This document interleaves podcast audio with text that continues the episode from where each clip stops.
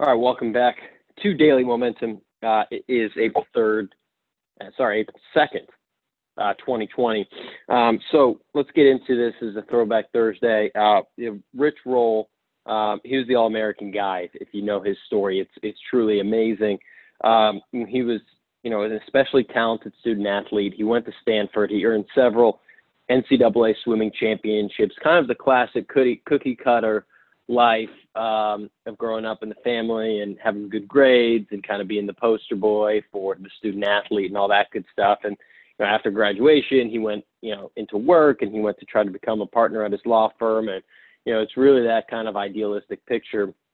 And on the inside, Roll was pretty miserable. He was purposeless.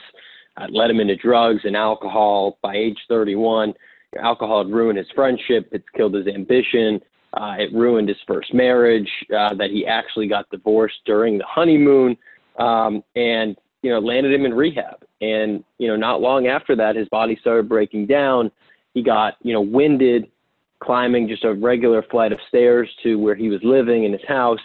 And he knew that he had to make a change. And, 15 years later now, Roll has completely reversed his life trajectory, right? He's been a top finisher in grueling ultra marathons. One of them is the Ultraman, which is a 3-day, 320-mile swim and bike race that's held in Hawaii. He's written several books. He hosts one of the world's most popular podcasts based around his own name. He's fully vegan now. He's completely transformed his life. And we did an interview together about 3 years ago, and what he told me was that mood follows action. Right? He says it's action, not how you feel about the actions, that change your life. Right? I'll say it again. It's the action, not how you feel about the action, that change your life. So it's not about feeling like you want to do something. Right? He was he felt so much resistance when he was making these changes. Right? To essentially change everything about his life.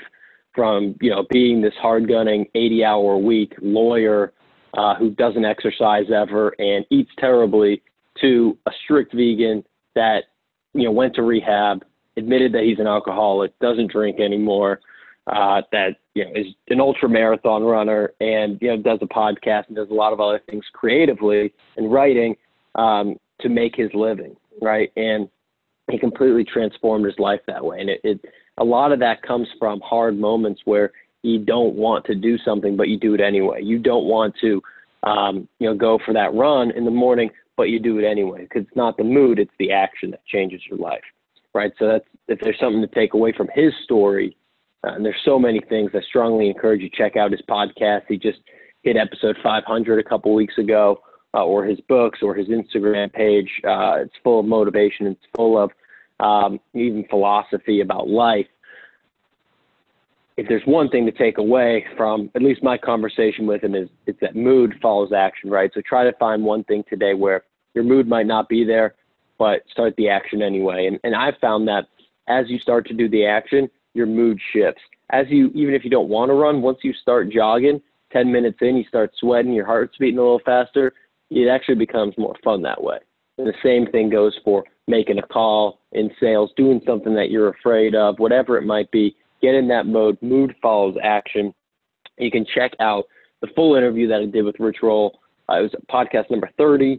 You can see it on my site. You can see it in iTunes, millenniummomentum.net. I'm Tommy Tahoe on Instagram and Twitter. Let me know what you thought of this quick episode.